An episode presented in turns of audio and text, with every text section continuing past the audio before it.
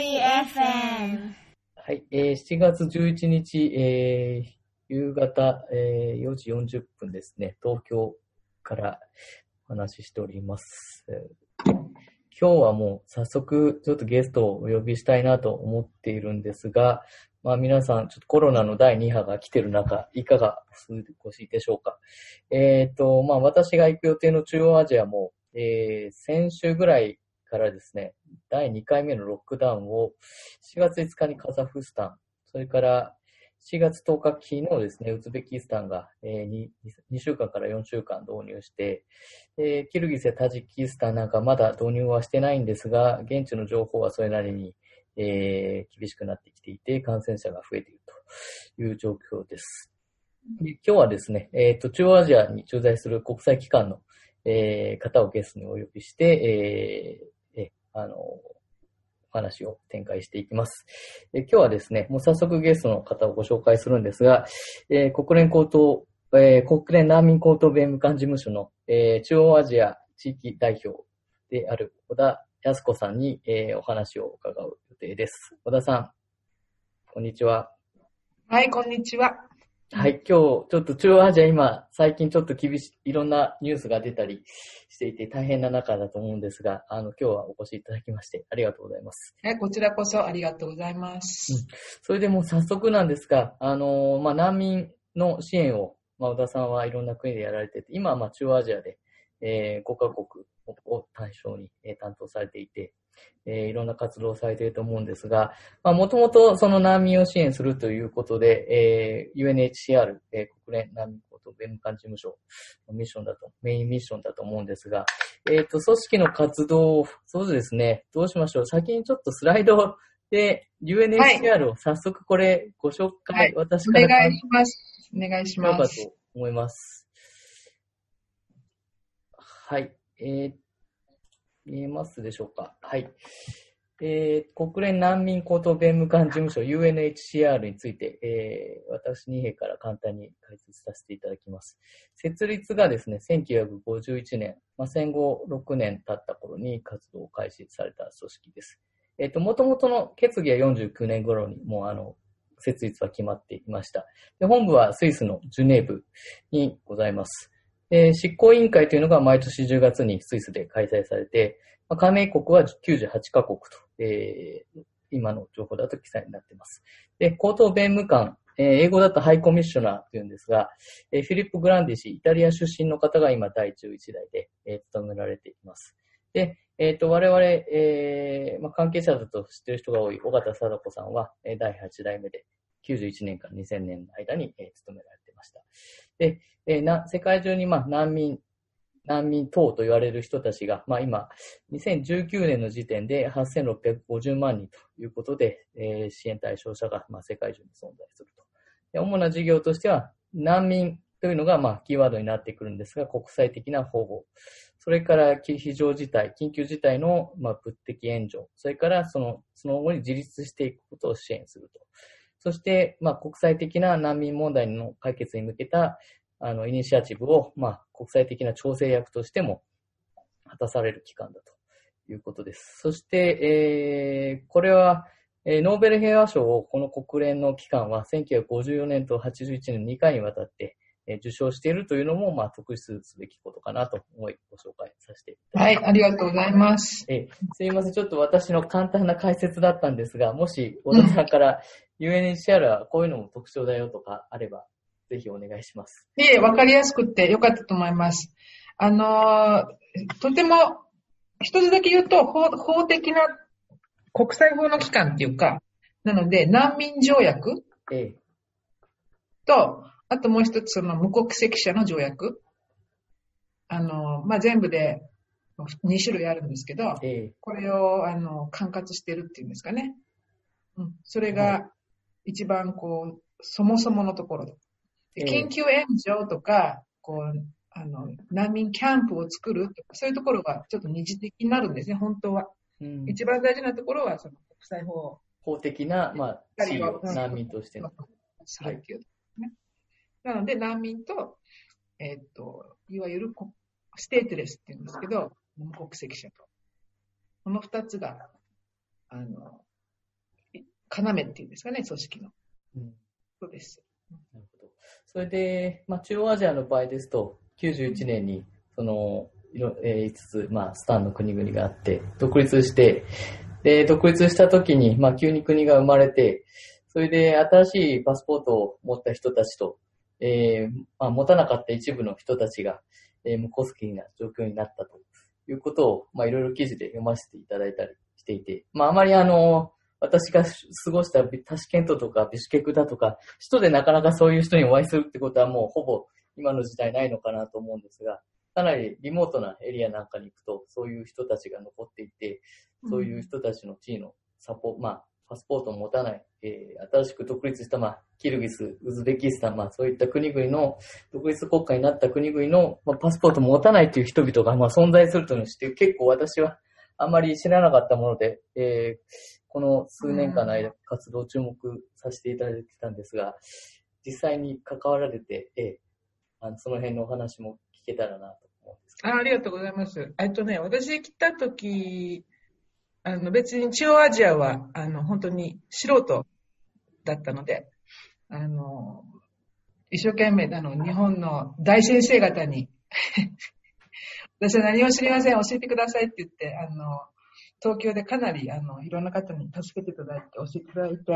えで誰もやっぱりこの無国籍者の話はされなかったですね。ーうんやっぱりその経済とか、あの、民族の問題とか、えっと、ソビエトと中国との関係とか、そういう話はたくさん聞いたんですけど、無国籍者っていうのはどなたもやっぱり、あの、おっしゃらなかったので、あの、もう、最初から、最初からっていうんですかね、その、ちょっと、ちょっと忘れられてた問題だったのかなっていう感じがしますね。うん、なるほど。で、2016年にこちらに来て、あの、難民の数は少ないんですよ。はい。うん、あの、ちょっと、それはちょっと複雑な話になるんですが、数としては少ないんですね。であの、まあそうです。タジキスタンにはまあまあいますけど、アフガン難民が。で、何が大事なのかしらなっていうのをこう、ずっと見てるときに、やっぱりあの、うちのスタッフで、元し、元旧ソビエト圏の人、うんグルジア人とか、モルドバ人とか、あの、ベラルース人とか、まあ、ロシアの方とか、はいあと、中央アジアの方とかいるんですけど、そういう方がね、やっぱりみんな、あの、このス、ステートレスの問題が大事だって言うんですよ。なるほど。で、だから最初から、その、どういうふう、何が大事なのかっていうのを確立するところから始めた感じですよね。うんうん。あの、皆さん、こう、問題だと思ってなかったんです。そうですね。まうんあ、旧あんまりねソ連が崩壊したその91年、まあ15個の国に分かれていったわけですが、まあもともと国じゃなかった、まあ、あの中ではこう共和国っていうか小さい、まあ、県、まあ、れ連邦みたいな形だったので、まうん。あ、単位としてはあったけれども、国としては存在してなかったので、うん。急に国として独立をまあしたところもあって、それで、その国民のまあ国籍をどういうふうに付与していくかというそところで、多民族国家で、まあ、地方の方に行くと非常にいろんな民族が入れ交わっているような、まあ、フェルガナポンチって言われる中央アジアの地域なんかは特にその例ですけども。う。そうですよね。で、あのーえ、そうかなと思って、で、一生懸命みんなで考えて、あのーそもそものその、なん、どれぐらい無国籍者がいるのかとか、問題がどれぐらいなのかっていうベースラインすらなかった。うん。うん、やっぱりあの、そもそも何人いるかわかんない。今、タジキスタンなんかでも、田舎の方のあの、パミールの高原の方では何人、こう、ちゃんとした国籍を持ってない人がいるのかっていうのはわからないですね。あ、それは今現在でもっていうことうん、ですか、今まだわかんないです。うんあ、そうなんですか？うん、まだわかってない。今一生懸命キャンペーンしようって言ってるんですけど、ええ本当の数は誰もわかってない。うんうん。だってもうそもそもその登録されてない人の話ですから。そうですね。そのパミル高原っていうのは、まあ、地理的にもアクセスが非常に難しい地域で、うん。昔そう移住してきたその高原のところに、うん。登録、正式に登録せずに、まあ、住んでるっていう人々もいいるかもしれないってそういう話ですね。カザフスタンでもあの、こうステップの広い田舎の方でな特に何の必要もなければ、そもそも数えてなかったので、ベースラインがなかったんですよね。うん。で、2000、まあ、キャンペーンは、うちの組織がキャンペーン始めたのは2014年なんですけど、ええちょっと経ってから、あの、どうしようかって言って、あのまあ、頑張って、ベースラインを作ろうっていう話をしたんですけど、それをパッと先にやったのがキルギスタンだったんですね。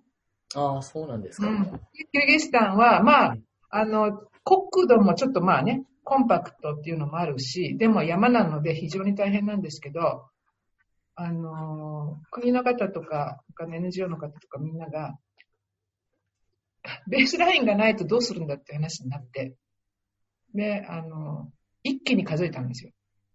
なるほど。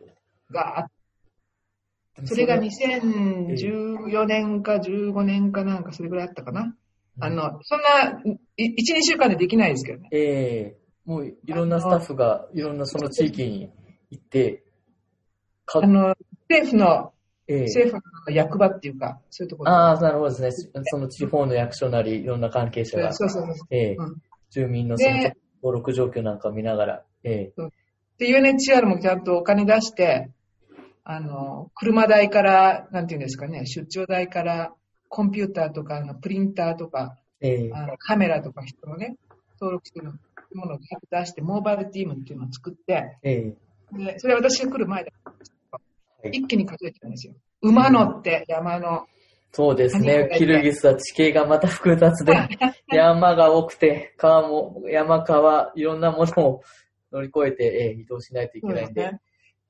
それで、それでも全員はきっと数えられてないと思うんですよ。うん。あの、ローマ系っていうか、そのジプシー系の人とか、ええあとちょっと漏れた人とか、もはいう簡単にっていうのはちょっともう、あの確かに。そこまでね、ええそこまで、ね、やらなくてもいいので、できる限りのところをやって、でその後数えた人が、えーっと、1万、ん ?13,000 だから、よ1万4千、1万5千人弱ぐらいいたのかな。ああ、なるほど。でその人たちに、キルギスですね。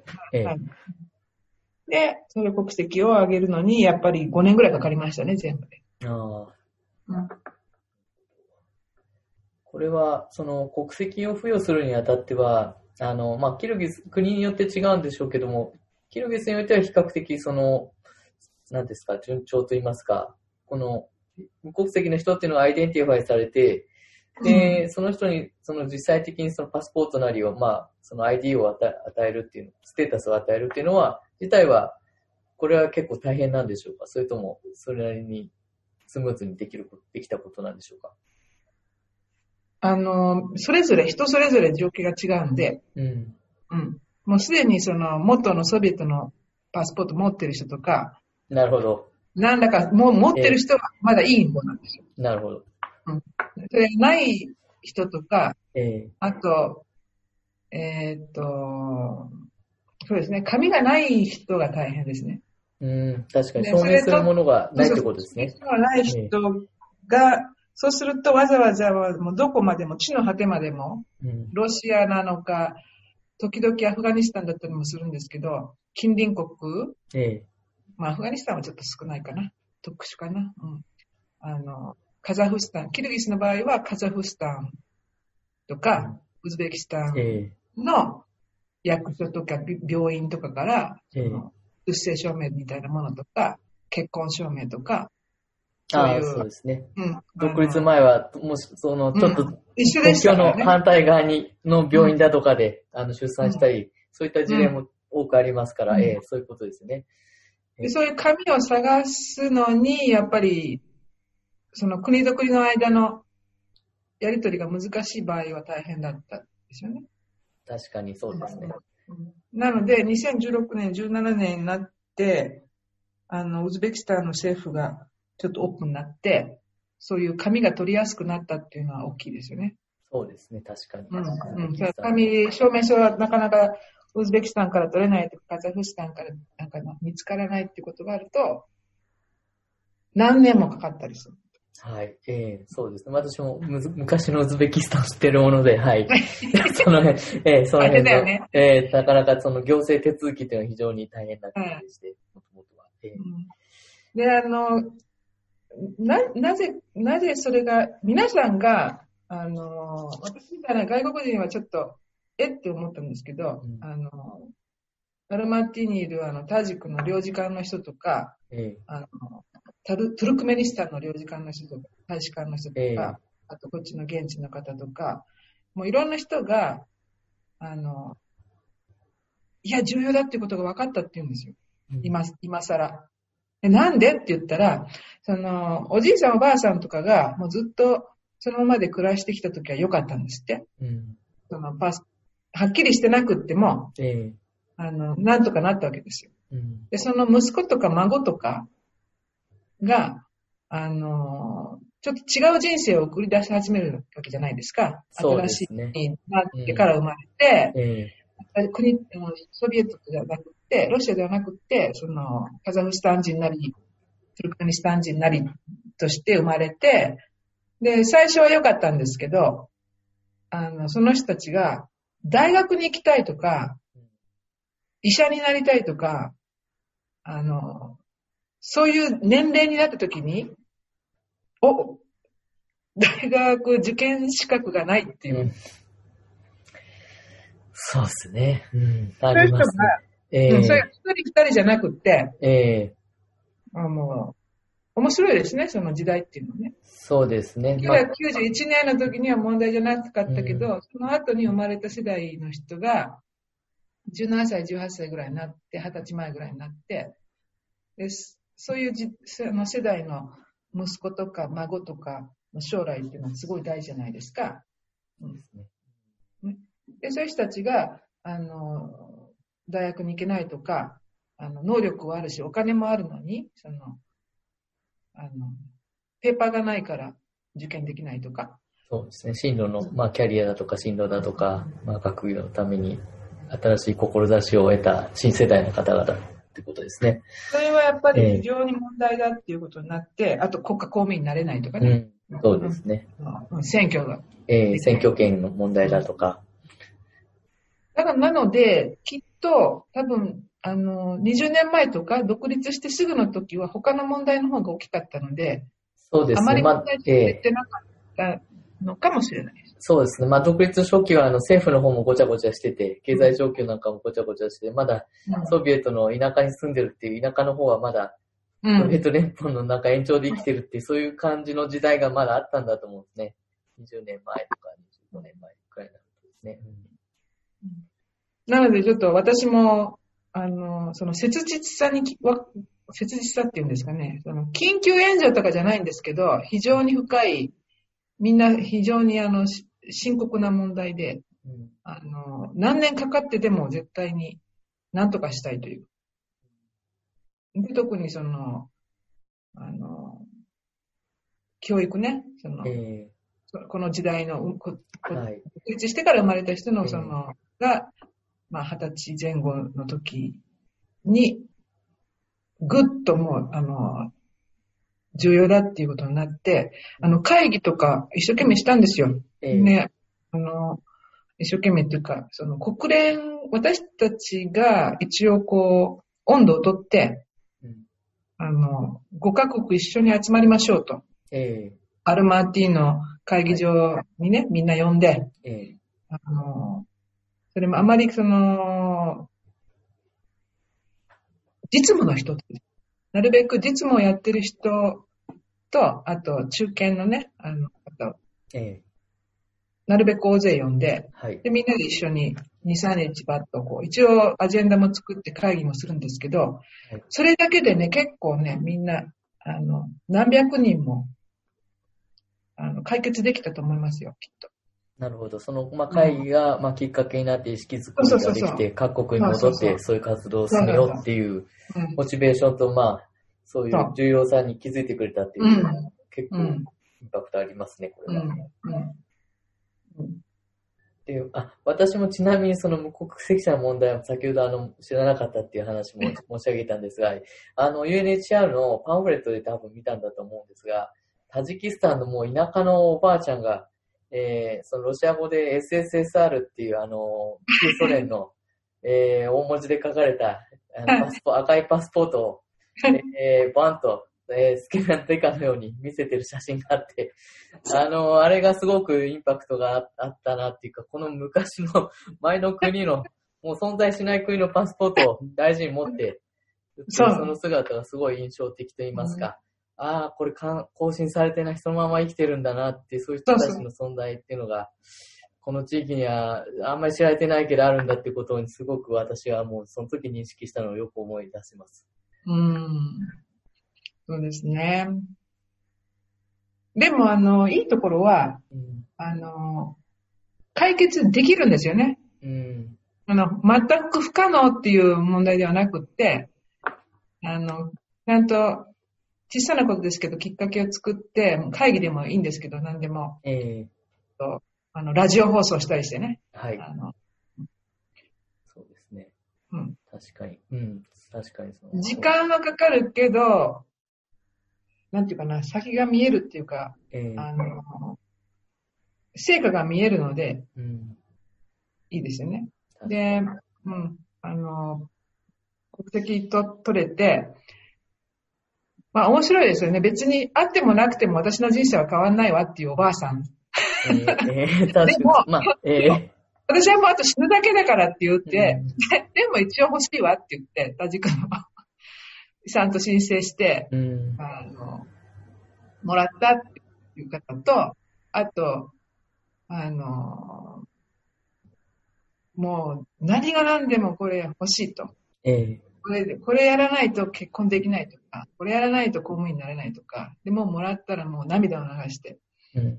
喜ぶ、ね、あの、若者の方とか、あの、同じことやってるんですけど、なんかこう、非常にバリエーションはそうですね。いろんな、ええうん方々に状況によってねお会いさ。れたってことですね。フェアリー FM それで、ちょっとその関係で、去年、あの、南仙賞っていう、毎年、えーそう難民だとか、その無国籍者の活動をされてる方を表彰、あの、まあ、すごい、あの、なんていうか、目立った活動をされた方を受賞するという賞があって、キルギスタンの、えー南部の、えーまあ、南部でその無国籍者のオッシュ、えうんー、オシュの方で活動されてる、えー弁護士のアシュロフさんでしたっけ、えーはい受賞されたということで。アジズベック・アシュロフさんですね。まあ、キルギスタン出身ですが、まあ、南部はあの、ウズベク系の住民の、あの、民族の方が多くて、彼も確かウズベク系の方だ。彼はキルギス。キルギス系でしたっけ？すいません。はい、キルギス系の方で、生まれたのはウズベキスタンだったんですって。ええああ、すいません。勘違いしちゃいました、でも、まあ、民族的にはキルギス。そうですね。で、まあ、結構南部だと、その、まあ、キルギスタンの中にいるウズベク系の方が比較的、その無国籍者の、だった方なんかはいも多いっていうふうに私は記事で読んだ記憶があるんですが、その、え、アシュロフさんが、まあ、非常に着目を昨年浴びまして、え、うんあの、この賞を南仙賞という。そうなんですよ。えもう、びっくりしました、私たちみんなで。ああ、そうなんですか、はいこれは予想してたことじゃなかったんですかある程度は。いや、あのね、やっぱりわかんないですよ。うーん。年に一回、そのうん南線レフュジーアワード、南線賞って言って、あの、まあ自分ではじ立候補できないんですよね。他の方が、まあ、推薦で、他選で、で、まあ出しますよね。うん。で、2019年がそういただいて、2018年は、えっと、南部スーダンのジュバの外科医の方だったんですよね。ああ、なるほこのど。前は、ええ。もう、かな、えっと、地中海のあの、移民の問題が起きた時に、あの、ええ。あの船のレスキューをやってる NGO がグループでもらったりとか、ああ、なるほど。えいろんな方えええ。これは年に一、一方、年に一グループ？人、一応人なんですよ。一人、ええ。人間、人物にっていう団体ではなくて人物。うん。なるべくね、あの、え NGO の時は特別だったと思うんですけど、うん。で昔はなんかちょっと組織にあげた時もあったみたいですけども、これからは、あの、もう人にします、人にっていうことで、ええで、あの、まあ一応応募しませんかって言われ、は言われたんですよ。うん。あの、中央アジアのね、あの、あの、ステートレス関係で誰かいませんかねっていうことは言われたんですけど、他にもみんな、それはみんなに言いますから。ええ それで、まあ、じゃあ頑張ってダメ元で出してみようって、出したんだよね。なるほど。うんこのアシュロンさんの、えー記事を、まあ、ちょっと、えー読み返しますと、えーうん旧ソ連崩壊後に無無国籍になった人々が国籍を取得できるように、えーっとフェルガナ渓谷、フェルガナ渓谷国境なき弁護士団というそうそう組。織の代表として、えー1万人以上の、えー国籍の、えー国無国籍者の方を、うん。国籍を取得する手続きをサポートされたっていうことですね。えーで結構キルギスのその南部の方に非常に多くて、山も多くて移動するのもすごく大変な地形のところにいらっしゃるそういった方々を、うん、まあ、その identify して、えー registration といいますか、貢献されたということです。若い方で、ええ30代の方で、あの、すものすごく誠実な方で、あの、えー推薦するよって、本人がもう本当にもうびっくりして、あ、そうでしたか。もうショッあクでもうなんか、ふあの、どうしようと思うぐらい。受賞した時に、あの、こ周りがどうしようかと思うぐらいよろ喜ぶっていうかショックで、なんで僕がこんなものをもらえるんだろうみたいな感じで。で、あのまあでも自信持って、ええ。あの、大丈夫よって言って、英語がちょっと、あの、苦手だったので、ええ。あの、ジュネーブのナンセン賞の、あの、表彰式に、ジュネーブに一週間ぐらい行ってもらったんですけど、ええ全部あのメディアのインタビューとか、ええええ授賞式とかも英語で、はい。あの、ものすごく緊張してたんですけど、あーえええ猛特訓で、はい、え準備して、できるようになってよかったねって言って。ああ、それは本当大きい。それも一つ大きい achievement というか、すごいことですね。ね、うんうんそうでしたか。なるほど。それはでも、うん、私もいろいろとメディアで100年は読ませていただいて、えー非常に気になっていて、あともう一つはちょっと違う観点なんですが、その、南仙省の南仙っていう方なんですが、実は。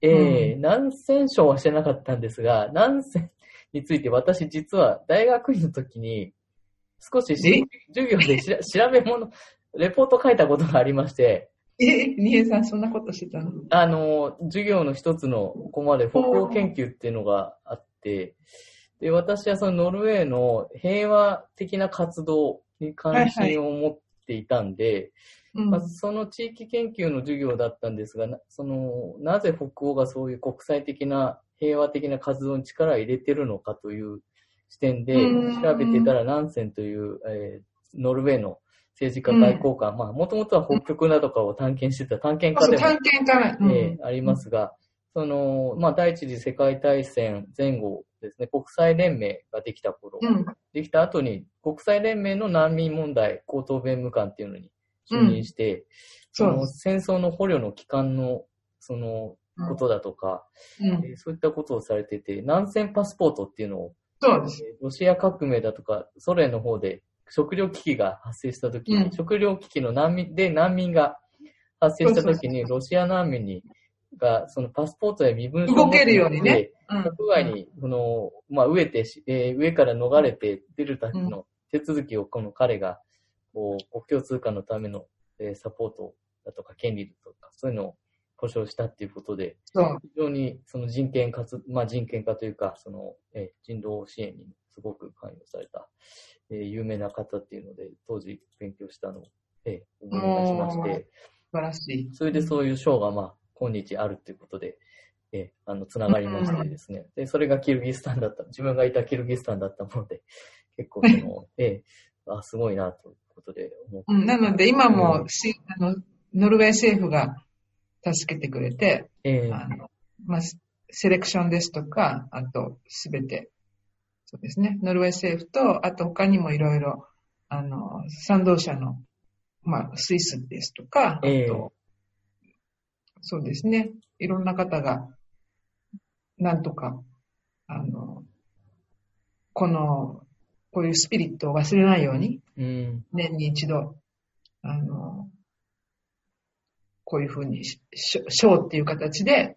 まあいろんな方にアプライしてもらって、アプリケーションのプロセスっていうのも、すること自体で結構ね、あえの、えそれ自体が、啓蒙活動っていうか、うん。そうですね。で、選ぶ方も、本当に気をつけてよ読みますからね。ええあの、アプリケーション読んで、その人のバックグラウンドとかも全部調べて、活動も全部調べて、いろんな聞き取りもして、で、最後のこのリジョナルって言って、あの、アフリカではこの方、アフリカ、アフリカ賞、アジア賞、ラテンアメリカ賞って、あの、最終、最終に残る人たちがいるんですけど、ええそういう方々もみんな素晴らしい方で、うん。その中からまあ一人っていうので、もう私は本当にあの地域賞さえもらえればもう、もうそこまでもらえてももう十分と思う。いや、でも、すごい、素晴らしい、ええうん、よかったで。ですすね。うん、よかったです。本当に振り返ることも一緒にできてよよかったです。あ、そうそう、わ私は一応推薦者になったので、あ、そうですよね。うん、そういう立場ですもんねうん、はい改めておめでとうございます。はい。ええフェアリー FM それで、ちょっと話をちょっと、えー、シフトして、まあ、あの、今まで無国籍者の話してきたんですが、えっ、と、難民というのも、まあ、中央アジアに先ほど小田さんが、まあ、多くはないけれども、まあ、いますと。えーまあ、大半がその国境を中央アジアの、え5カ国と、まあ、近くに隣接するアフガニスタンという国から、えー流れて中央アジアの方に来ている方々が、まあ、いらっしゃるというふうに、うん。あの、まあ、情報を見てるんですけども、うんえーこの今コロナの中、結構その中央アジアに来ているアフガニスタンの難民の方だとか、結構大変な状況になっているのではないかなと、えー思ったりもするんですが、その辺、あの特にコロナの中で、えー活動されていることなんか少し聞いておきたいなと思うんですが。あ、はい、ありがとうございます。あの、ここにいる方、まあ、90%以上アフガンえ難民で、あのーもちろんコロナになってしまってからロックダウンで我々も動けないし、あの難民も動けないので、新しく新たにアフガンから来るってる方は、まあ、あの、物理的に来れてないんです。けども、元からいた人が、この地域全体では、あの、まあ、最初はタジク内戦のタジク難民とアフガン難民うん。結構いて、ずっとこの20、20年、25年間かけて、あの、帰った人もいるし、えあと結構大勢ね、えカザフスタンなんかはアフガン難民をカザフ人にしてくれたんですよ。あ、もう国、パスポートをもうカザフスタンの付与して、うん。ステータスをうん。与えたということですね。トルクメニスタンとかあの、ええ。あのドクリグスタンもそうですけども、ええ。あのお結構大勢のアフガン難民が帰ったのと、帰った人と、あと、こちらで、まあ、結婚したってこともあるんですけど、ええキルギス人になったり、タジク人になったり、カザフ人になったりして、そういう形で、もうかなりこう解決していって、で今、残ってるのが4、5千人ですね。そのうちの3千人以上タジタジクにいて、あ、そうですか。まあそうですね。うん国境を接していますからね。はい。他のところは数は少ないんですね。カザフ、カザフ、キルギスに4、500人ずついたりとか、えええそういう感じ。えええなるほどですね。その人たちも、あの、非常に我々頑張って、組織として頑張って、ものすごい訓練をして、教育もして、ええ成功した人はパイロットになったり、あの、弁護士になったり、医者になったりしてる。あ、なるほどうん。かなりハイハイカラーなお仕事にも疲れていて。そうそうそう。そういう人もいると。えでも、まあ、ほとんどの人はそうではなくて、マーケットで働いたりとか、あの服を売ったりとか、おええ掃除をしたりとか、ええそれもあんまりこう、きちんとした契約じゃなくて、あの、日雇いみたいな感じでやってたんですええね。えそれでも、もう十分だと。自分たちはアフガン人だし、こういう風にしてカザフスタン、キルギスタンにいさせてもらえて、えうん。アフガンに強強制送還されなくて、あの、もういいと。十分ですと。で、子供もね、あの、ちょっと大学は無理でかもしれないですけど、義務教育、あの、みんな、こちらの現地の政府が、子供は全員、あの、学校行っていいと。うん。なので、こちらの子供と一緒にみんな学校行って、みんなロシア語喋って、ここの難民にの子供、大体ここで生まれてるので、その残ってるね、数百人、えええ数百人方が、みんな、大体は子供はみんなこっちで生まれてるんですけど、えええどこから来たのって言ったらカザフスタンって言います。ああ、なるほど。何人？え、カザフスタンって言って、で、親が、私たちアフガン人、アフガンって言わなきゃ。あでああ、そっか。あ、でも、うん、あの、カザフスタンとかって言ってますよ。あ、あもそういう人たちが、う、ねえ、もう自分たちで意識がない。そうですね。もう新世代で生まれ育ったのも、ジョージアのスタン、まあ違う、ちょっとスタンでもちょっと違う雰囲気のスタンで。うんそうです。で、もういいって言ってね、みんなええ腹をくくって、もう自分たちはここにいると。ああ、その子供の将来だとルギスタンにいるか、と。うん、もうここで生まれて、ここでね、小学校も行って、そうですよね。国に戻ってまた不安な、不安定なところで、そうですね。うんすいません。ええずっと頑張ってね、あの、日雇いでいいから頑張って、あのー暮らすと言って、で、あのー援助もね、もういいって言ってくれたんですよ。うんあのそういう話もするんですね、難民とえ。ええええもうあなたね、こう10年も20年もいるからね、自立してください、できますよねって言ったら、みんなもう、うん、もう頑張るって言ってくれた人がほとんどなんです。なるほど。で、病気の人とか、ええあの、片親の人とか、そういう人にちょっとずつなんか、あの、ちょっとだけ支援をね、あの、3ヶ月に1回とか、そういうケースもあるんですけど、ほとんどはみんな頑張るって言ってくれて、よかったねって言って、じゃあこれで頑張りましょうって言ってたところにコロナが来たんですよ。うん。それで結構急変し、まあ急変と言いますか、結構インパクトが、生活上のインパクトがあったんじゃないかなと。まあその、なんかね、なんかね、ちょっとね、あの、それはカザフの方もキルギスの普通のローカルの方が皆さん仕事を失ってるので、ええあの難民が大変っていう話はちょっと、あの、気をつけてしてるんですけども、ええみんなが大変なのでね。うん、そうですね。うん全体的な話で、まあその一角で難民の方々もしわ寄せをまあ受けていらっしゃるということかもしれないですね。えうんでもちょっとかわいそうだなって思うのは、ええあの、もう本当に頑張ってもう支援もらわないで自分で頑張るって言ってやったところでうん、さあと思ったら、まあこれでね、その、強制送還さえされなければ、ここで生きていくでしょうね。う。えうんん。あの、で、こちらの、えっと、アフガンアソシエーションっていうのがあって、ええあの、アフガン人の方で難民ではない方もいるんですよね。はいはい、そのこち、らでも、あの、はい。もうビジネスだとか、まあいろんな形で、ええこちら、中央アジアの5カ国の方にか、まあ普通に移住してこられた方ですね、何らかの活動で。はい。今は、あの、ちょっと軸を、軸っていうか、その、支援っていうよりは、ええあのどういう保護の仕方をしていけば一番こう、長持ちするかっていうので、あの、そういう現地のアフガンソサエティっていうんですかね、アフガングループの方と相談して、これからどうしようかと。あの、誰も答えは持ってないです。皆さん、99%のええアフガン人、はい。ビジネス、ビジネス系は99%じゃないか、90%って言ったかな。うん。うん。で、あの99.9%の難民とかは、もう仕事を失ってると。で、あの、なのでこれからちょっと今後の、今後の対策っていうのは非常に難しいんですけど、なんか普通に今まで通りに、その、なんか援助っていうのを考えてもちょっと無理かなっていう。うん。確かに。うん。うん。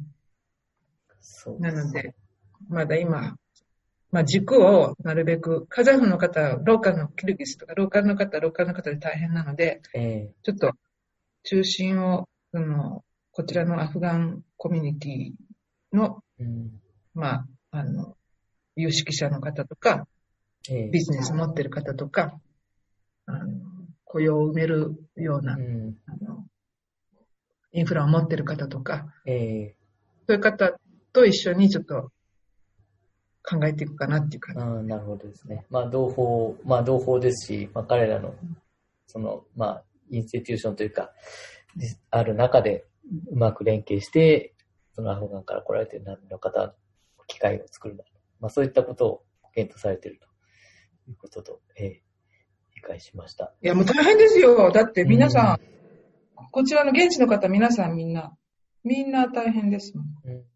で難民の人も、あの、私に、私じゃないですけど、その直接じゃないですけど、ローカルスタッフに、あの、このね、10、10年間ね、頼まなかったけど、今回が初めて、本当に大変だから助けてくれないかって電話かかってああ、そういううん形でこう関わってくることもあるわけですね。うん。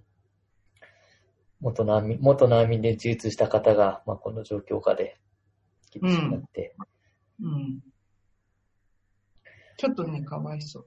うんどうしようそういう事例に日々、そうですね、まあ、対応されて、これから長い視点でどういうふうに、また自立できるようにしていくか。まあ、そこはまの前の段階だとは思うんですが、今は非常にうん。大変な時期かなと。ええうん。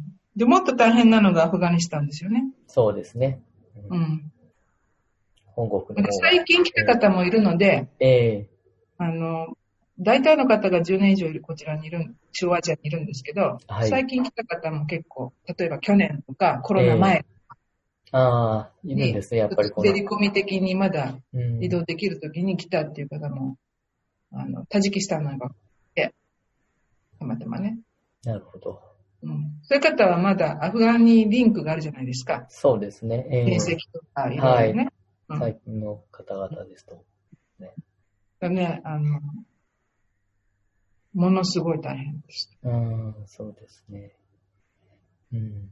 あとは、まあ、難民という形じゃなかったんですが、私が中央アジアにいたときは、その、アメリカン大学、ビシケク、例えばキルギスだと、はいはいはいはいアメリカン大学っていう、まあ、アメリカのソロス財団が作って、ササポートして作った英語でやる、その高等教育機関には結構アフガニスタンからの留学生がうんうんうんうん。あの、英語でまあ勉強できるんで、結構優秀な、うん特に女女の子の学生なんかも結構活発的に勉強されて、マスターだとか取られて、まあこれはおそらくアメリカがまあアフガン支援っていう一角で中央アジアにまあホストして、だんだん協力的な教育、まあ教育で、その中央アジアの英語で授業やってる大学院とかで、アフガン人の方を受け入れて、まあ、あの将来のアフガンの人材育成をまあサポートしてるっていうことだなというふうに見ておりましたね。ええやっぱそういった。いい大学ですねええうん中央アジアとアフガニスタンっていうのは、まあ、横で繋がってるなというふうに見ておりました。Fairy FM. そうしましたら、ここで最近のちょっとニュースの方に行きたいと思います。い、はいい、ですか？教えてください。すいません、ちょっと私の注目している、えーニュースということで、ちょっと最近の気になる、えーまあ、国際機関っていいますか、あの、世界世界のニュースのまとめなんですが、4つ選ばせていただきまして、えっ、と、まあ、前にもちょっと、えー一度お話ししたんですが、WTO 世界貿易機構の事務局長選というのがもうすぐ控えているらしくて、うん。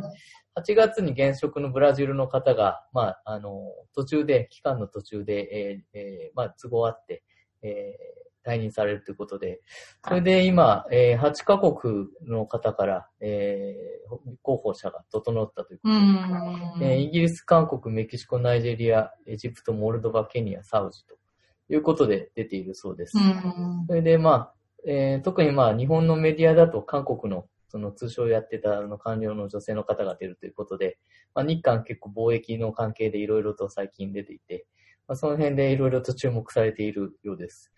でまあ、イギリスからも出てますし、まあ、先進国からはまあエジプト、えイギリスですね、すいません。えーあとはまあ、アフリカと中南米、えーと、という形で、すいません、私はもう細かい分析はできてないですが、まあ、こういった形で今動いているそうです。うん。それから二つ目は最近やはり、えー香港情勢がいろいろと、えー、表に出てきてますが、最近、うんまあ、ジュネーブで国連、えーえーと人権委員会っていうのを、ヒューマンライツカウンセルね。えーヒューマンライツカウンセルで、そこで香港の国家安全維持法に関する、まあ、決議みたいのがあったらしくて、そこで支持表明された国が53カ国に上って、で不支持をしたのは、その、多分おそらく共同声明を出された27カ国ぐらい、日本を含むその G7 と。それで他の国はおそらく棄権したっていうことだと思うんですが、うんまあ、かなりその、はい、それを支持する国もそれなりにいるということで、まあ、中国の外交的な影響力が、そういう、まあ、いろんな経済だとか、いろんな面でう出たん。という形だと思います。ここはちょっとさらりと、えー、うんさせていただきます。で、後半の二つ目は、二つは、まあちょっと特定の国で、えー私が今度行くカザフスタンという国で、えー昨日、日本語でも記事が結構出てたんですが、正体不明の肺炎流行、流行、流行という記事が、まあ、流れ始めまして、まあ、元はこの、えー小田さんが今いらっしゃる、えー在カザフスタンの現地の中国大使館が、あの、インターネット上か何かに出された記事で、はい、見ました。回ってきました。えで、最近そのコロナじゃない、えー肺炎で死んでる人が現地でどんどん増えてるから気をつけろみたいな、そういった内容だったみたいなんですが、えっ、と、カザフスタン政府の方が同じ日の、その、えー夕方ぐらいに、まあ、それは違うということで、うん。えー否定をされていて、その後、あの、昨日の、えー WHO の、えーライアン緊急、えー緊急対応の、あの、長の方が、えー COVID-19 かもしれないっていう言い方で、えーうん。事態は把握している的なことを言われてうん。いて、うん。だからまあ、検査が適切にされていない、あの、肺炎なのかな、どう、どういう状況でお亡くなりになられるのか、まあ、正式に医学的なその証明がなされるままの人たちがまあ結構いいるっていうのが現状なのかなと思うんですが、まあ、うん新種の肺炎みたいのがもし仮に、えー流行していたら、それはそれでもちろん危険なんですが、えーうんちょっと急にこれが出てきたもので、それがカザフスタンだったっていうのが、あの、うん今、ウズベキでもキルギスでも、まあ、結構大変な状況になってると思うんですが、うちょん。っとこの、はい、急に出てきたっていうのが何か政治的なメッセージがあったのか、何なのかちょっとわかりませんが、うん。で、最後は、はいエチオピア、ちょっと飛ぶんですが、えーうんアフリカのエチオピア、実はあの、このフェアリー FM の、あのー主催者で、あの、オーガナイザーである高橋。さんがいらっしゃるエチオピアなんですが、実は本人とちょっとしばらく連絡が取れなくなっておりまして、一週間今日ですね。そして今、エチオピアの状況が非常に悪化していると。えー人気歌手が、まあ、殺害されたということで、そこからスパークして、えーその、ふデモだとか、いろいろとその、うん。反体制派が鎮圧されて、さらに、うん。オロミア州っていうところの、まあ、エチオピアも民族構成が非常に複雑ということで、ですね。えーオロミア人と、えー他の民族との衝突っていうのが非常に深刻になっていて、でインターネットも、はい、1週間以上ブロックされているだとか、えー記事が出てちょっと長いね。うんえー小田さんはエチオピアにもいらっしゃった？エチオピアね、2回行きま、2回、あの、勤務しました。うん。じゃあよくあれですね、現地の。そう、だから注視してますよ。ちゃんと、あの、見てますよ。うんああ、そうですか。まあ、今まあ、よく、今までも、まあそういったいろいろ内政安不安定化はあったのかなと思うんですが、今回は結構またまた深刻のような印象を受けています。そうですね。この大変な時に。うん。いやーありがとうございます。なんかね、えな、やっぱり中国、ね、その人権委員会の方とカザフスタンの肺炎の記事も、別に突然起こったわけではなくて、ずっと、あのーニューモニアらしきもので、コロナなのかどうなのかっていうので、その流行っていう話は出てましたけど、ええあの、大使館からそういう発信をするっていうのがね、ちょっとね、びっくりそうでしますすよね。うん、特定の国のっ、ちゃいました。ええ現地でですからね。えあと、まあ、香港の話も、まあ、中国ですので、えええまあ、中国、重要ですよね。そうですね。うん、カザフスタンのその肺炎の話は、こちらにいるものとしては、特にその昨日のニュースがあったから何が変わったっていうわけではないんですけども、ええまあ政治的なメッセージですよね、ちょっとねうん。大使館が出すっていうのは。確かに。ええうん。それ以外は別に、あの、ず結構前から、あのーこの肺肺炎あの、肺炎っていうくくりをどうするかっていう話は他でもしていて、タジキスタンでもずっと肺炎そうですね。うん。ではあったけども、コロナと言わなかった、コロナって言ったのがマシュラ先生とか、えトルクメニスタンでもずっと肺炎という話はずっと出ていて、で今 WHO のミッションがやっと一昨日から入ってるんですけども、ええあの、そうだと。で、カザフスタンでも肺炎もあり、あと、まあコロナとして確定しているものもあり。なので、え特にその、その正体不明とかそういう部分は、うん、あんまり、あまりこちらに流されない方がいいかなっていう気はしますけど。うん。でも肺炎のみ？あと、あの、スポーツ選手の方とか、ええあの、お仕事の関係でそのね、あの、体を使うような方とかは、あの、コロナの、こちらでね、あの、カザフスタンでの話ですけども、コロナの検査っていうのが、検査自体がちょっと、検査に行ったりとか、検査をすること自体で、あの、かかってしまうと危ないから、うんあの、用心して、あの、レントゲン取って、その、肺のチェックをするっていう、はいそういう話はよく聞きますね。ああ、なるほどですうん、うね。ん、うん、うん、うん。あの、本当に、えーあの、ラボとかも、がもうパンパンで、キャパも大変で、あと、そうですね。やっぱり病院とかその検査所に行くこと自体で、あの、まあ、リスクを増やしていることなので、まあ、お仕事のタイプによっては、とりあえず、まあ、レントゲン取って、肺のチェックっていう。そういう、結構、あの、プラクティカルだと思うんですけど、ええそれは結構していますよね。なるほど。それで見つかる人が出てるのかもしれない。確かに。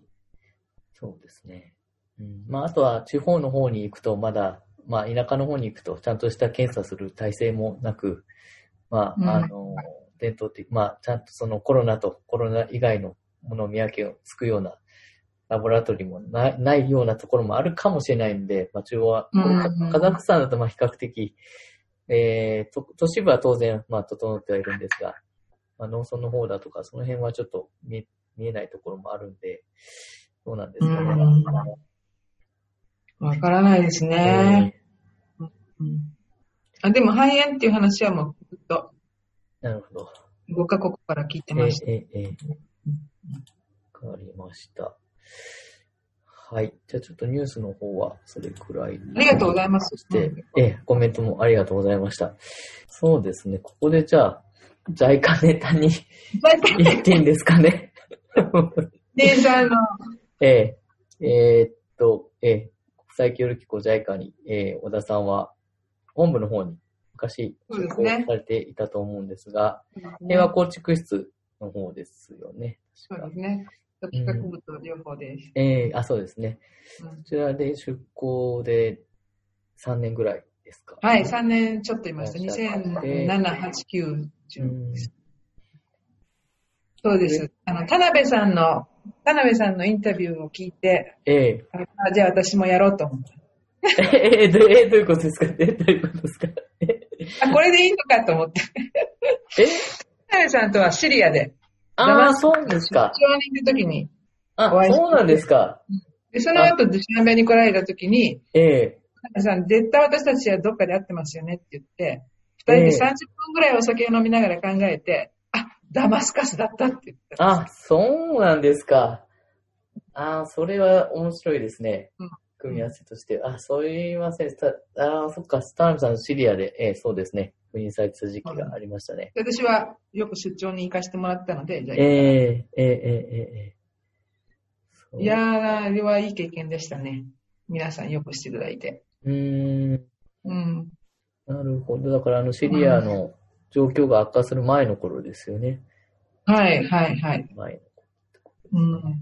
JICA の事務所の、あの、ダマスカスに、あの時は、えっと、シリア難民ではなくて、イラク難民ええをが結構なので、あの、その時の富田所長と田辺さんとお願いして、そっか、富田さんですね。知ってます。そうそうそうはい。はい。ねなんかあの、ゴミ処理うん。ゴミ処理とか、あと漏水ですかね、水が漏れる。はいはい、ええ水道事業の、そうですね。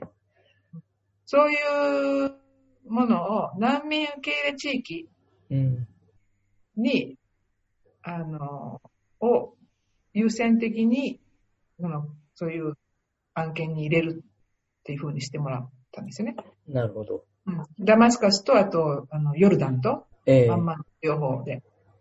で、あの、その、なんていうんですかね、その、そういう案件をきっちり確立するのに結構、ちょっと最初は勉強会とか何回もして、ええ。うん、あの、あの、課題部の方と地域部の方と、えええ現地の方と、あと UNHCR の方も、他の方も呼んだりして、えええ。あの何回かこうシリーズで勉強会もして、で、私も出張に行って、で、JICA から出向してる UNHCR に行ってる方、安倍さんだったんですけど、ああ、はい、今、パレスチナ所長と。交互で行ったりして、はい。で、ちょっとずつその、パターンを確立していったわけですよね。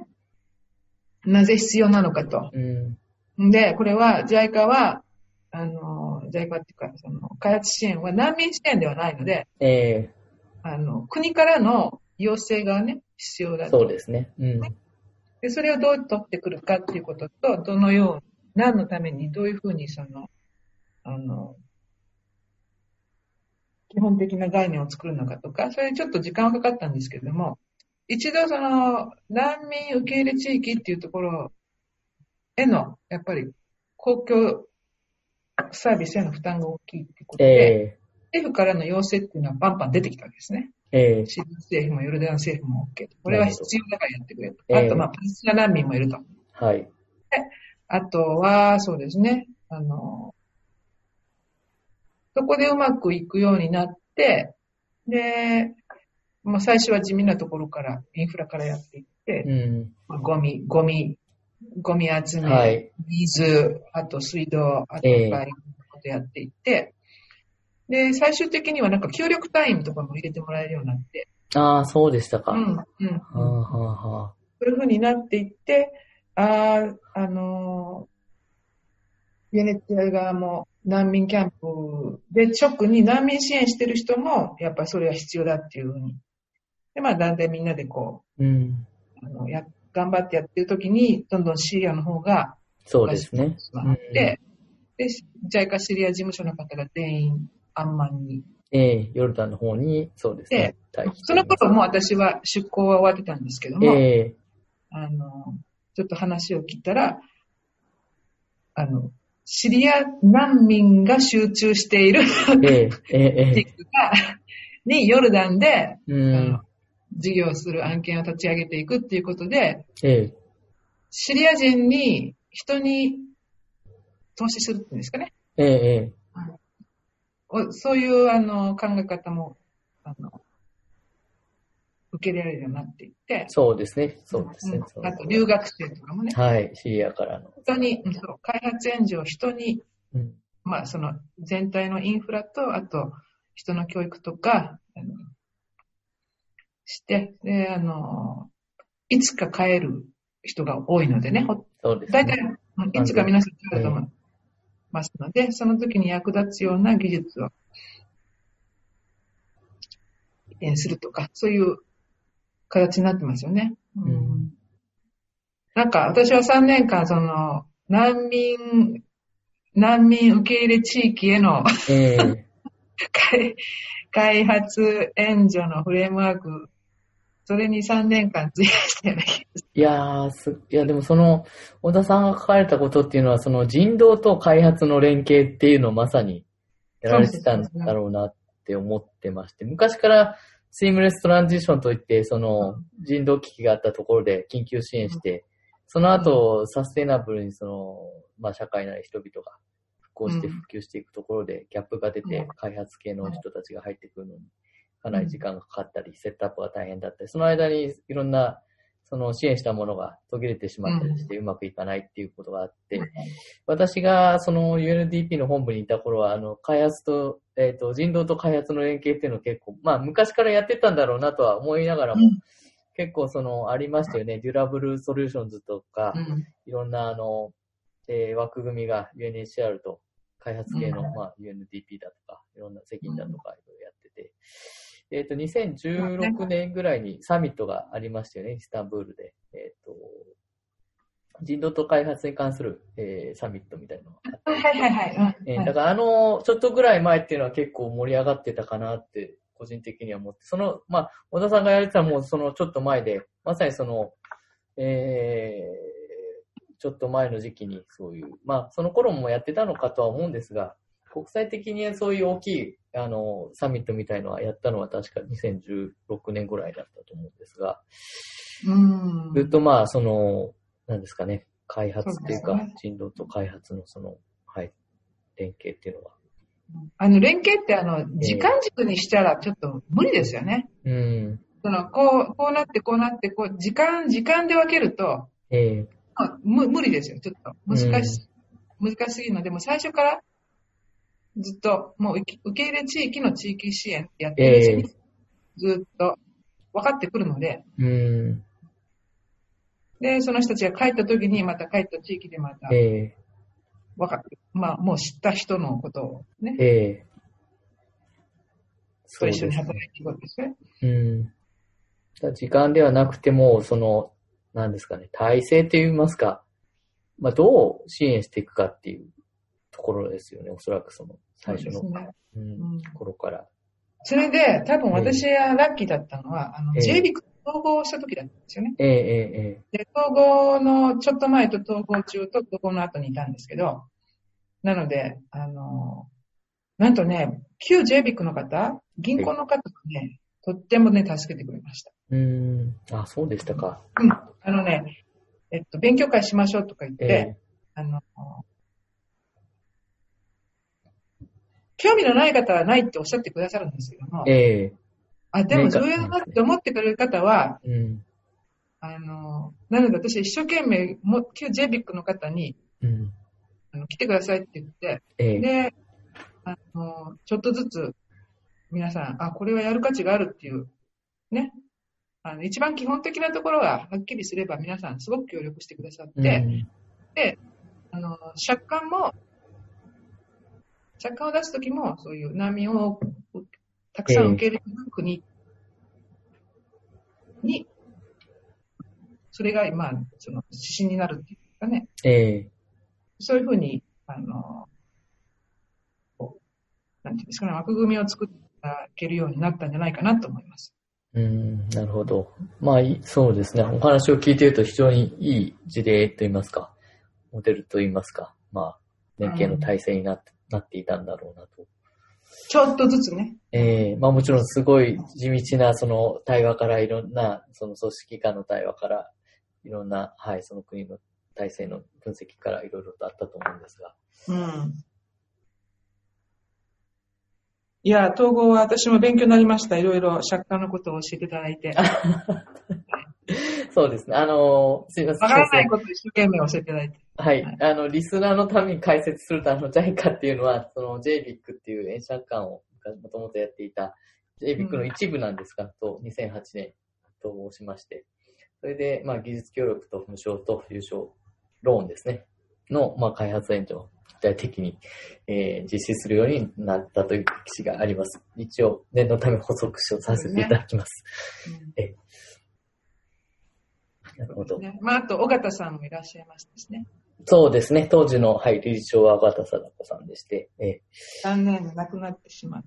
そうですよね。昨年、素晴らしいえー。なってしまって、小田さんは大方さんと一緒にお仕事をされたと伺ったと思うんですが、そうですね。UNHR の時は私が現場に行って尾形さんが視察に来られるっていうだけだったんですけど、ええ JICA の時は、まあ、東京で同じ事務所、同じビルにいたので、ああ、そうですね。逆にそっか、出向してた時にそうですね。の方が、そうですね。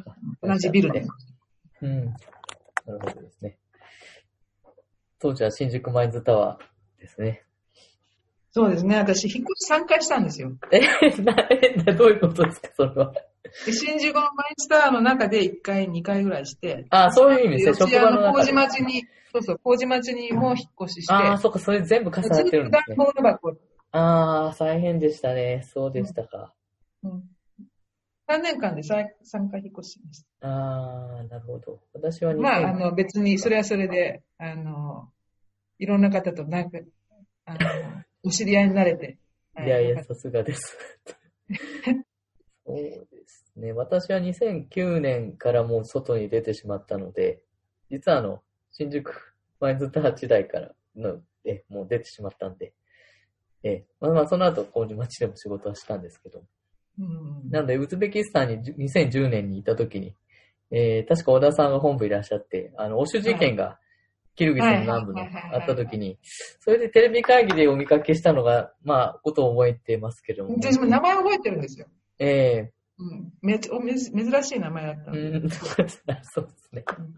ええその頃、あの、まあ、DNHR から JICA にあの出出向されてる方っていうのは、まあ、尾形さんが、えー、理事長になってからずっと来られてて、今もまあ来られてると思うんですが、はい。はええい。はいまあ、人道と開発の連携と、あとそれぞれの機関の、まあ、連携と、まあ、大きい枠組みと、まあ、組織と組織との関係ということもあったし、あとはそういう、はい、あの、人道的な機関がどういうふうに機能してるかっていうのを、うんまあ、JICA の方も知らない人が非常に多いんで、やっぱりそれは開発機関というとなかなか難しい視点でもありますので、うんえー非常に多くの人が、えー UNHR から来られた方からですね、あの、勉強をさせていただいたんじゃないかなと思っております。そうですね。続きたいですね。この人事講う座ね。ん、そうですね、うん。これからも続いて発展していくことを、えー願っております。あとは、そうですそあの後、その後ブラジルの方でもお仕事された、JICA のはいブラジルに、まあそのまま、また二度目の出向みたいな形で行かれたとお伺いしたんですがうん、そうですね。でも、あの、ブラジルはもう本当に私が、あの、公募を見て、えあのブラジル、日本、アフリカのトルコ圏の参画協力の、あの、本当に半年だけの時間制限のある仕事だったんですけどー、、えこれやりたいと思って、ーはい。あの、普通に受けなるほど。そうだったんですね。て、あの、ブラジリアの事務所えにえいて、えっと、まあ、それはもう分かってたので、最初からもうこれは半年、えええでまあ、やることを決めて、で、あと、そうですね、担当の方も皆さん、あの、結構自由にさせていただきました。あ それは、よそれは、まあ、おがあのーそうですね、和田さんだから、さすがだなと思いますけど。ええ楽しかったですよ。あの、ブラジルの農業省の人とか、ええあのいろんな省庁の方、内務省の方、いろんな方をモザンビークに連れて行っうーん。て、ツアーガイドみたいですよ、私が。まあ、まあ、コーディネートはい、されて。私が、はい、はいええツアーガイドで、はい、服はこういうものも着てって、あ そこはなんでですか聞いてくるんですよ、向こうが。ああ、そうアメリカ行っいう。たことないっていうブラジルの、あの、あ、なるほどですね。だからブラジルが、そのモザ、同じポルトガル圏の、ポルトガル語圏のモザンビークという国で、えーの、まあ、開発に関する活動に、まあ、日本と連携して取り組むっていう、そう。いう構図ですよね。えで、私が昔 UNHR の時にいたモザンビークの田舎のー、え。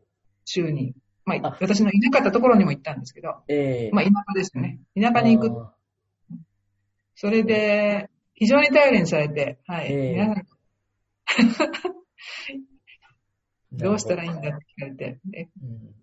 で現地では、あの、JICA の所長とえー一緒に、なるほど。と担当者の方と。そうですね。残念ながら、あのー課題が多くって、えうん、その時に、やっぱちょっと政府がどうかなっていう話はしたんですね。ー、うん政府の安定、ね。あのモザンビーク側のね。はい。うんで、ちょうど、やっぱりその直後に、あの大統領選でちょっと不安定になったりしたえー、え時期がありましたね。まあ2010年なので、あ、11年か。そうですね。ちょ、すいません。2012年でごめんなさい。ー、うん2010あ、いえいえ。なるほど。ちなみに、その、ブラジル側からして、そういうアフリカの、まあ、開発途上国を支援するっていうのは、うん。どんな感じで取り組んでおらっしゃいらっしゃってるんでしょうか？当時の、まあ、感じだと思うんですが。で結構なんですが、その、もうすごい積極的に、その、まあ同じポルトガル圏でコミュニケーションも取りやすくて、それでうん。ブラジルが発展したノウハウを、そちらのモザン、まあ、例えばモザンビークで、えーうん。活用して支援をするっていうことだと思う、理解するんですが、そうん。の取り組む姿勢だとか、その、チャレ、なんですかね、どういう、こう、彼らはモチベーションを持って臨まれてたのかなっていうのを、もし、うーん。いる範囲で。あの、援助に関してはね、あの、特に歴史というのがないので、うん。やっぱり日本と一緒、まあ、JICA と一緒にやるっていうところに、あの、価値があったような気がしますね。うん。あの、直でも、あの、ブラジルとその、旧ポルトガル圏っていうのもありますけど、えちょっとまだ遠かったんじゃないかなっていう感じがします。なので、あ、本当にもうあの、あの、スタディ、スタディツアーじゃない、ミッションがもう、もう、あの、すべてをこう語るみたいな。もうみんな本当に行きたかったです。ー、はあはあはあ。行きたいってそうん、行ってみたいって。結構偉い人とかも、えいや、この機会だからもう絶対。で、それもい、あの、日本人で、あの、モザンビークにあの何年も住んでた人連れてってもらうの、絶対行きたいっていう感じで、ー、ああ、そうですか。結構、なんかゾロゾロ結構15人ぐらいああ、そういうデレゲーションで。本当に行きたいのかと思って、ええええやっぱりね、一回見ないとね、あの、見ないとっていうか行ってみたい。もう毎日皆さん本当にもう、本当にもういろんな人と喋って喋って。で、言葉はね、全然大丈夫ですから、ええええそうですね、コミュニケーションが。コミュニケーションはよくて。うん。で、帰ってからも、あのーああ、よかった、よかったって、視野が広がったって言って、そう言ってましたね。なるほどうんそれは、うん、うまい形につながっていく雰囲気を感じましたね。ええそうですか。それで、実はあの、小田さんがその昔モザ、その前に、まあ、モザンピックにも昔いらっしゃったっていうだいぶ前ですけどね。ことでうん。そのなんか私は、ええ、ちょうどあの鍋の話を、難民の方が 鍋を 鍋の話を着目したんですが、あの、それはそのブラジルから行かれた時ってことですか？それとも違うタイミングですか？なんか昔その支援した鍋をずっと使ってる人がいたっていう話が。それは、ジャイカにいる時ですね。東京にいる時に、ええ。東京にいる時に、あのー平和構築室、室じゃないわ、平和構築のグループの、ええ。あのー室長に、ええ。あの私が、その、10年前か、13、4年前か、に、配った、配ったりした、や、や、人道援助ええ。が、今ね、どういう効果があるのかね、あの、実証の研究っていうかね、ええ。プロジェクト研究。あ、そういう形で、あしたいって言ったんです。よ。え。ええ。で、一応そういう企画通してもらって、えはい。で、あの、えっと、モザンビークを事例とした効果的な復興支援のあり方みたいな、えええええその、長期的効果の、えー実証研究っていうのをやったんですよ。プロジェクトとして。えええええで、ちゃんとレあポートも国境政策部から出してもらって、そのじ現地調査の時に聞き取りの中で、ええあの、その10年前、うん。10 11年前だった。2012年、すみません、その10年以上前に、えっと、難民、マラウイから難民として戻ってきて、その時に一番必要なものなのはな何でしたか？と。こうでした、でしたと。5年後ぐらいは何でした？って言ったらあれこれと。うん今は何ですか？って言ったら、教育だとかね。えええまあそういう統計とかを取って聞き取り調査が。で、あの、その中の質問の一つに、えっと、まあ昔人道援助を受けましたよね、と。はええい。食料援助が、あの食料援助が非常に重要だった。帰ってきた時にあれがなかったら僕たちは死んでたと。うん。そういうぐらいの言って。で、今は食料はいらないと。うん今はやっぱ教育だとかね。ええ10年経ってからね。まあそういう調査だったんですけども。で、あの時の人道支援はね、本当に役に立ってますかみたいな、そういう質問があったんですよ。ええ。でみんな、あれがなかったら死んでた。うん。まあ、当たり前だみたいな、そういう、うんあの、あの回答がこう、バーってみんなで取っていくわけですけども、ええ。たまたま私が、まあ何人かね、人使って、かなりの世界をインタビューしたんで、たまたま私がインタビューした家族が、その質問をしたら、シーンとして、えあの時の援助が役に立ったかどうか、何を聞いてるんだこの鍋が、え。見せてきあの時使ったんですね。た鍋だって言って、ええ。これがなかったら、料理もできないし、まだ自分たちは貧しいから、大きな家族でとか、年寄りもいてとか、あの、これは家宝だみたいにして。ええ。ええ。すごいですね。で、私は覚えてるんですね、やっぱり。あの時にう、ん。UNHCR のフィールドオフィサーでいた時に、ええ。何を配るあの最初は食料で、あと、あの、クワ、はいはい。うん。農業させる。耕す、ええ。です胸ね。耕すのに、あと、クワとか釜とかと、あと、種、ええ。トウモロコシの種とか、そうう。いうんあって、で、やっぱりクッキングセットって鍋とか、うん食べるおお皿とかね、そのセットっていう話で、それをやっぱりまあ買わないとね、あの、戦後の国って何も店もないので、うん。ちゃんと買って、輸入して、ええ。船に乗ってきて、トラックで乗せて、田舎の方まで、うん鍋、かまど持っていくわけですよ。うんそういうこともしてたんですけど、その鍋をね、のどの鍋を買うかっていうので、あのーあのーみんなこうちょっとや安いものを買いますよね。そうですね。うん、どどうしてもね、短期的な視点で入札してね、ええ。あのー安いのがどうのこうのとか、これでいいとかね、これは緊急援助だから、あの、これでいいとか、安い方がいいとか、早い方がいいとか言うんですけど、なんかあの時に私も覚えてて、その時のロジスティックスオフィサーと、ええ。こんな田舎までね、店も何もなくって、鍋とかね、あの、かま、あの、クワとかそんなもの何も売ってないところにね、せっかく持っていくんだからね、ここにね、しばらくそんな商業とかね、が発達するのには絶対時間かかるはずだって、すごい先見の目を持った人がいて、ロジスティックスオフィサーで。なるほど、すごいですね。ちょっと高いけど、ええちょっと高い、丈夫な鍋の方がいいって言った人がいるんです。あアメリカ人。はあ、そういう視点。そうです。でそれは覚えてて、私はその話はすっかり忘れてたんですよ。すっかり忘れてたんですけども、その、その、JICA に出向して調査に行って、その村の人が鍋を蒸し見せてくれたときに、その話をばっと急に思い出して、うんあ、ああ、人道援助でもね、緊急援助でもね、ケチったらいけないと思いました。うーん。うん。あれが、、そのあの時に安い、や安かろう早かろうっていう鍋を買ってたら、多分ええ。持たなかったんだと思うんですよね。ボロッボロでしたね。うん。毎日使う。確かに。うん。そういうあ高いの買ってよかったな。見えない、見えないところで大きい効果発揮してましたね。発揮したことになりましたね、結果として。で援助はね、役に立ったか立ってないかってあんまりね、うん。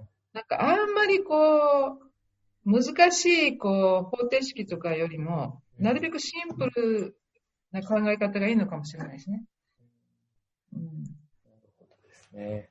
うんいやー、すごいストーリーですね、その話。そうですよ。もう私あの時のなんかちょっと、ちょっと高い鍋を買おうって言った人の話を、突然思い出しました。いやー、そういうことがあったわけですね。これモザンビークですよね。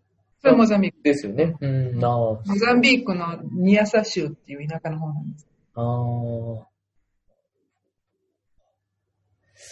いやー、すごい話です。ええうん。そうです。ああ、そっか。でね、あの、時々その、配給したものをね、えあのな売ってるとかね、ええあのそういう話もあるじゃないですか。えはいはい、もらったものを、またそれを、はい、転売するってことですね。売ってるとか、なんかそういう話とかもあるんですけど、ええあ、そりゃ、あれだけね、なんか、100万人も、帰還民がいれば、150万人か。うんえちょっと売る人もいるかもしれないですけど、うん。うん。それでも、あの、ああいうすごい僻地まで、本当に必要なタイミングでああいうものを持っていって、そしたらやっぱり、あの、なんか援助の効果ってね、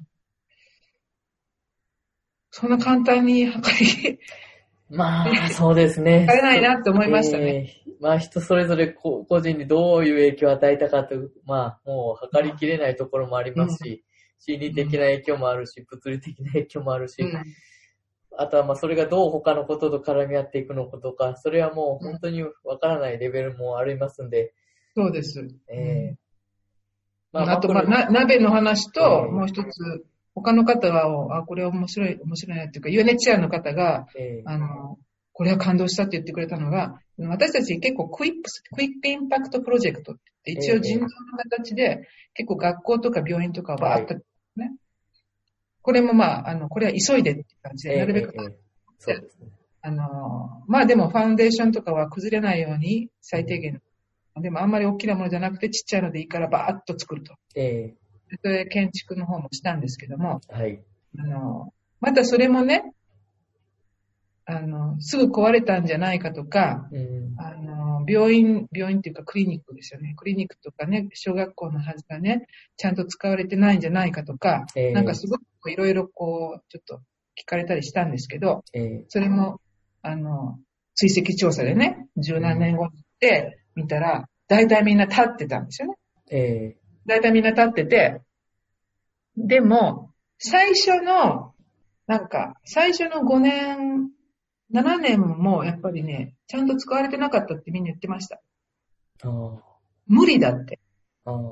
うん、その学校とか病院とか、そういうものは、その先生の給料がね、きちんと来るようになったのはうん1年経ってからだし、あの、薬もね、あの、定期的にちゃんと来るようになったのにはね、やっぱりここでは5年かかって、ここでは10年かかってとか、あの、みんないろいろこう、正直に言ってくれて、ーえ。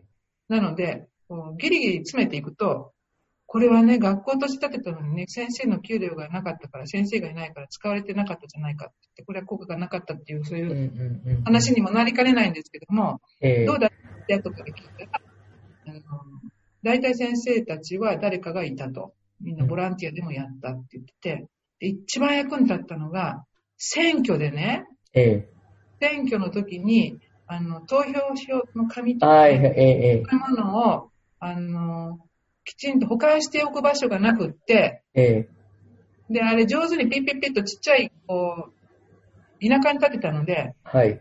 みんなね、それでね、上手に使ったんですって。なるほど。そういう。あれがなかったらね、選挙できなかったって言ってました。ああ、そうですよね。そっか。そういう、そういう公共的な役割を果たすインフラにもなったとうん。いう、そう。いやー、あれは本当に良かったって、あの、選挙の時に毎回本当に助かったって言ってました、皆さん。なるほど、そうですね。まあ、私、あのー前にはちょっとお伝えしたんですが、あの、キルギスの南部のバトケン州っていうところに、はいはいはい。うん。ここにあの、UNHCR が、まあ、あの、隣国のタジキスタンで内戦があって90年代にはい。で、それで、タジクからキルギスに逃れてきた難民の子供の、まあ、方の小学校っていうのを、えー、尾形さんが、その、高等弁務官やってた時代に、えーキルギスの南部に学校を建てて、二平さんのおかげで写真が見れました。でちょっと、たまたま私も本当ちょっとたどり着いて運良かったんですが、その学校はまあ今でも残ってて、その、今ではまあタジクのその難民の学生さんっていうのはもういないんですが、まあ地元のキルギスのその田舎の学校としての、うん。えー役割をきちんと果たしておられて、うん。それでその名前が、あの、尾形貞子名小学校っていうことねになって、今でもまあ、あの、現地の方々は、尾形さんのことは知らないけど、名前だけはもうよく知ってて、写真も知ってて、すごい、あ、嬉しい。写真がまだちゃんとあったの？写真はちゃんと飾られてまして、すごい。訪問さ、一度訪問されたんですね、あの、その、多分、うんうんうん。えーできた後に。その写真も残ってて、で、毎年一回、あの、尾形さんの誕生日に、あの、学校のフェスティバルもやってて、っていうことで、出してくれて、えーちょっと心温まる、えー話を聞けて、まあ、すごくすごい嬉しくなりましたね。えーすごいね、バトケンで。うんそういうところにうん残って活動の結績が残っていると。まあ、これは一つ一例ですけど、世界中でそういう、まあ、そういう場所があると思うんですが。そうだね。すごいね。そうですね。うん、で、まあちょっと話をそろそろラップアップに移していくと、ね。はい。えーあの、まあコロナで、まあ世界中でまた難民、まあ今日は中央アジアのことを主に聞いたり、小田さんの過去いらっしゃった。なんかモザンビークの話したけど。うんえーあうん、すごく面白かったんですが、まあ、これからまた、その、一番、まあ、社会で影響を受けていくのが難難民というのも一つ、中央アジアの話も今日伺って、まあ、その他の国々や地域でもおそらく、まあ、ロヒンギャの話なんかもよく出てきたりして、コロナの中、非常にまた、あの、そういう支援のニーズが出てきたり、大変な人々が増えていると思うんですが、どうですか？小田さん。ちょっともうすごい丸い質問ですいません。ざっくりしちゃってるんですが。えっ、と、まあ、その、これからどんどんそういう UNHCR が支援をしていく対象の人々の、そのまた難民、か昔の難民、自立した人がまた苦しくなったりだとか、そういった話を聞いてると、どんどんそういう対象者が増えていくんじゃないのかなと思うんですが、これは対象者は増えると思いますね。え残念ですけどね。えうん。うん。で、あの、国連っていうか、まあ、まあ、UNHCR は、と、の、し使命っていうんですかね、役割って、あの、非常に、あの、フォーカスしてるので、あまりこう、いろんなところには、いろんなことはしないですね。もう完全にこう、ええまあ難民の解決策をどうするかと。なので、組織としては、これからもすごく、えー強靭になる、うん あの、あの、結構パワーで出すんじゃないかなと思いますね。自分で言うのもなんですけど。いいえ、もうこれからまた、ますますちょっとその役割が増していくのかあなと。の、大変、大変ですよ。あの、職員の方もね、あの、難民キャンプとか、ええその大変なところでね、あの、私はアルマティまだ本当にいい方で、本当に大変なところにいらっしゃる職員の方。ね、あの、うんご自分自身がね、やっぱりコロナかかっちゃう人もいますから、そうですね、いろんなだんだん、また違うリスクがある中で。リスクがある中で、ええでも、あの、あの、なんていうんですかね。だから辞めるとかっていう話は絶対な、全然ないですね。なんか。うんでも、どういう風にするかっていう議論はずっとしてます。ああ、そうですか。はい。うんいかに、いかにどう、どういう風にしたらいいかって言って。うん。あのなので、私も今、こう、今、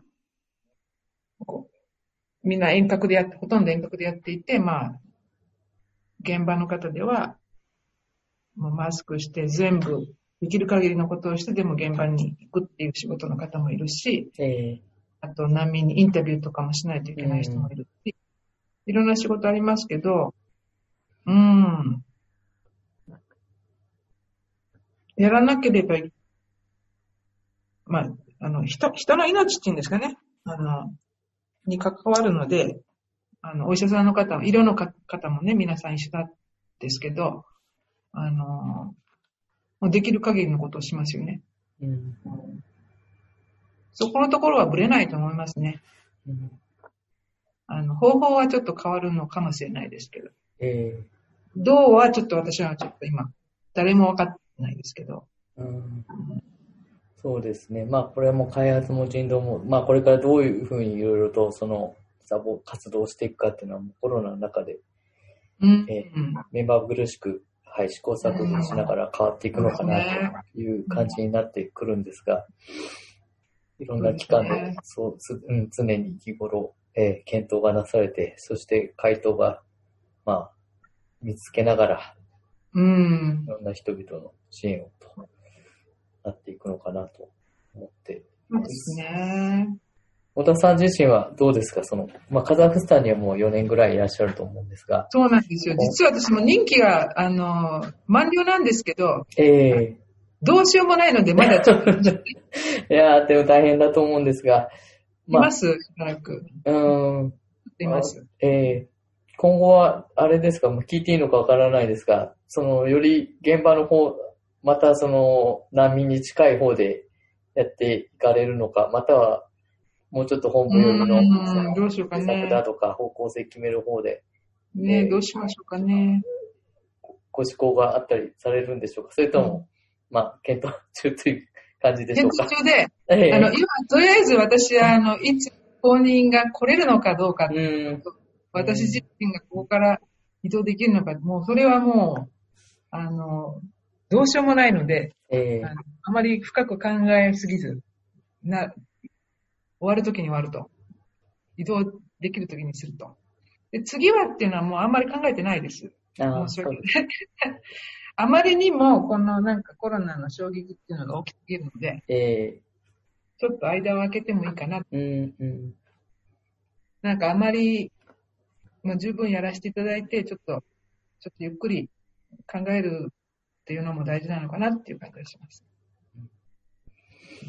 ありがとうございます。今日は貴重なお話をたくさんいただきましてありがとう貴重ではないです。ありがとうございました。はい、今日はですね、えっ、と、国連難民高等弁務官事務所の、えー中央アジア代表事務所にいらっしゃる小田康子さんにゲストでお越しいただきました。えーこの番組の、えっ、と、お話は、あの、すべて個人の見解でして、組織の、えー見解を代弁するものではございませんので、その点お伝えしておきます。そうしましたら、まあ、今日はこんな感じで、えー終わりたいと思います。えーフェアリー FM の伊平直樹が東京からお伝えしました。えー皆さんお元気で。Fairy FM.